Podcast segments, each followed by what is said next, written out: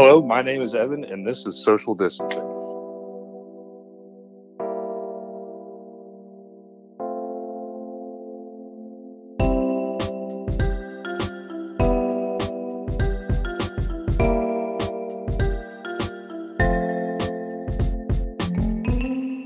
Episode 12. In Jeff, We Trust. This is my friend, Evan.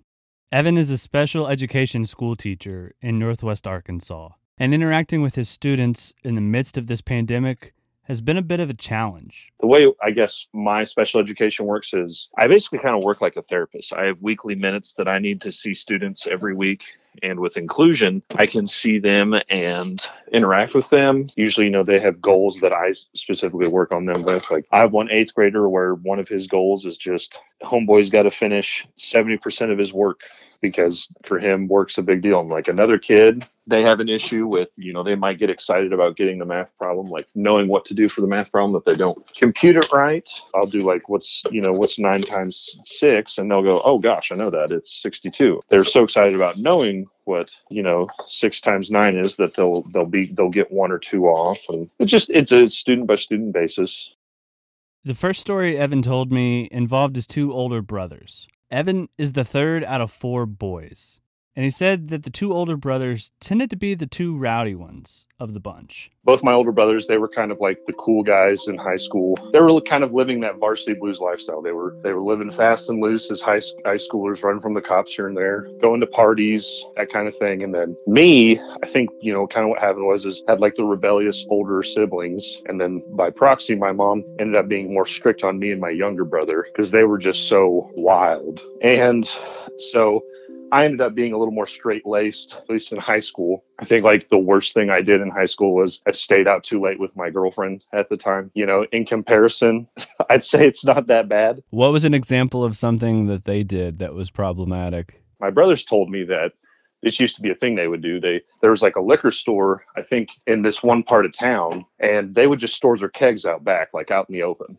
And so they would go to the back of the store. And they told me they just have like some, just be a bunch of like high school football players, and they'd carry a couple kegs into the back of someone's pickup truck and drive off. I'd say not a lot of people know this, but obviously, like Northwest Arkansas has exploded in terms of like commerce and just like growth overall. But, that area where the Promenade Mall is used to just be a huge wide open field. That's where the high schoolers would throw their keggers for the sake of protecting my brother's identities. I won't say which one did it, but the people that do know will know which one it was.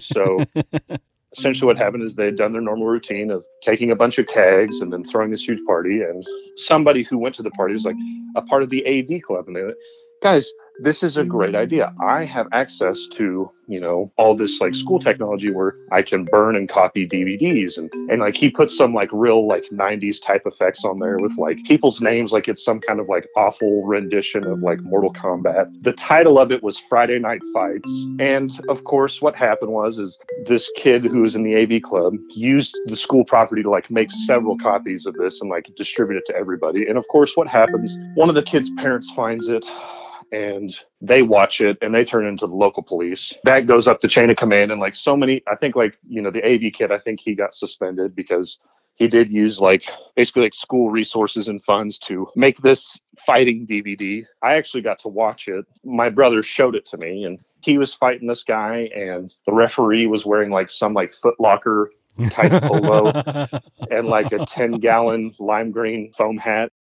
Here I am, I'm sitting on the couch, kind of being like forced to watch, Fox News with my parents. Like I'm sitting there, they're doing their typical like Saturday morning watching Fox News. And I'm kind of like, I'd like to watch some cartoons, but what do I know? I'm 12.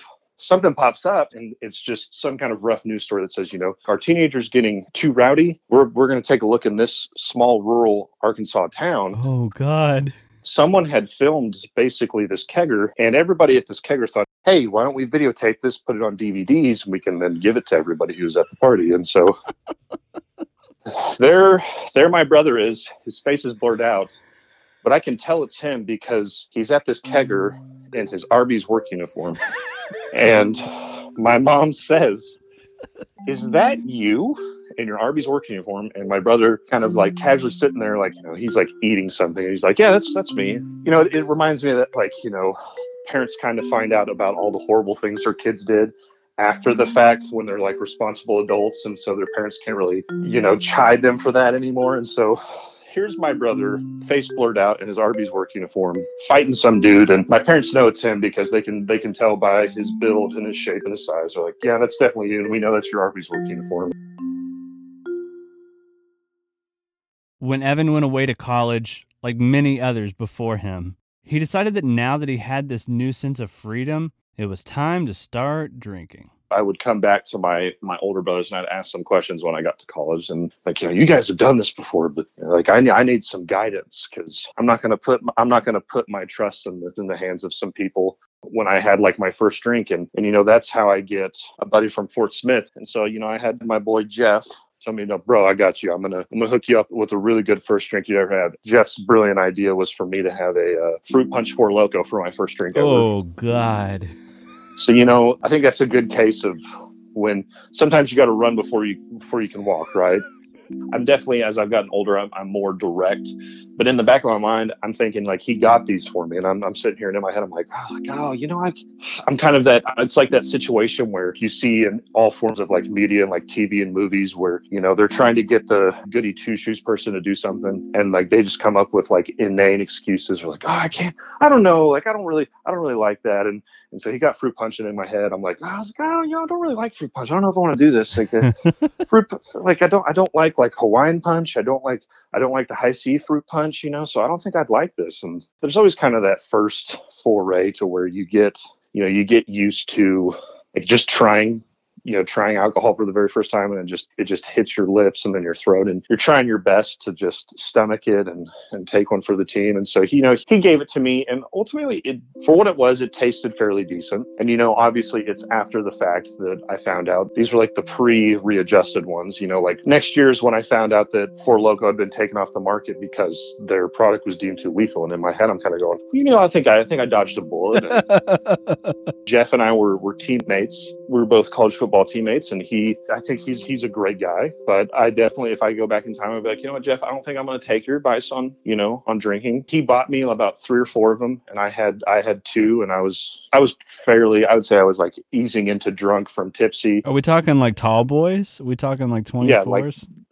the 24-ounce ones. I drank 2 24-ounce Four Lokos, and oh, those have caffeine too, right? So it's like, yes, it's even harder to tell if you're drunk. Well, I think that was the big reason why they were so bad. Yeah, because like their high mixture of caffeine and alcohol would cause like heart defects or, yeah, you know, palpitations or all this stuff. And, you know, I sound like, so I'm like an Alaskan big game hunter, and I'm telling my tale of like surviving like a grizzly bear attack, you know, like I made it. I survived the Four Loko Express. You know, it was a wild time, you know, as wild as like me having 2 Four Lokos and really craving McDonald's. For all intents and purposes, it was actually like a very controlled event. There was another time, you know, it's kind of funny. Like, you know, I didn't get introduced to like Keystone Lights or like beer, you know, for my like first kind of forays into it. It's like, here man, just try like a sip of this whiskey or a sip of this light beer. It's like, here man, we're gonna have these I'm gonna make Skittles. It's like, I'm just gonna mix some orange and grape Sunkist with some R&R and Bacardi Gold and Aristocrat, and oh, you know, it'll be a great time. And I'm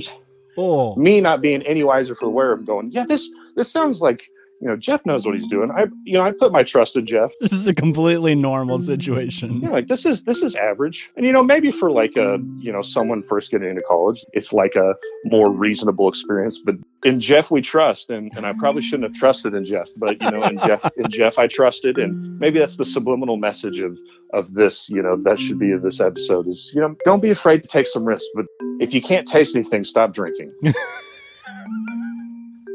So there's a fine line.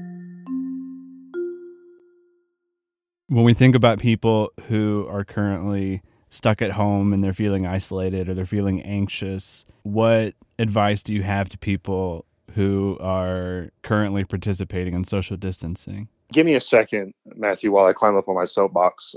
This is kind of goes into a deeper ideology that I hold. I personally believe that we as Americans, and more so people in general, we're all owed a personal sense and set of freedom, but with that comes personal sense and set of responsibilities that we have to hold. You know, I see this kind of back and forth between, you have all these people saying, like, you know, like, I have the right to go out and do the things I want. And I think that there can be kind of a good middle ground to where just because you're doing your part in trying to social distance isn't making you like government lackey. You're not furthering Big Brother's efforts by staying home. You're not doing that. You're doing your kind of, I would say this is almost like a borderline civic duty. If you are fortunate enough that you do not have to go to work, you're not essential, or you can work from home, do your part to, you know, as like a way to support people and help out everybody, and just doing your part in staying home. Nobody's in like terribly enjoying just being stuck at home. I mean, am I enjoying being able to sit on my butt and play Xbox all day? Yes, but I still want to go out and do things. I'm not thrilled about staying at home, especially during summer. I bought a kayak last August and I've been looking forward to getting out on the lake. I can't. If you're fortunate enough that you can stay at home, I mean, you need to do your part, right? We're flattening the curve. This is almost kind of like our 2020 version of buying war bonds is staying at home, I feel like. And so, you know, I feel like we're all doing our part. Evan, this has been really fun. I have thoroughly enjoyed this conversation. I appreciate your time. Absolutely. I have as well. I appreciate it. Well, thanks for being a part of this. It was great to hear from you. Of course. Happy to help. All right. We'll talk soon. If you have an extra minute, it would really mean a lot to me if you shared this podcast with your friends on social media. My hope with this show is that I can bring just a little bit of joy and inspiration to the world. And if you've experienced that yourself, I hope you let people know. And don't forget to rate and review this show on Apple Podcasts. Thanks for listening. We'll have a new episode up on Saturday.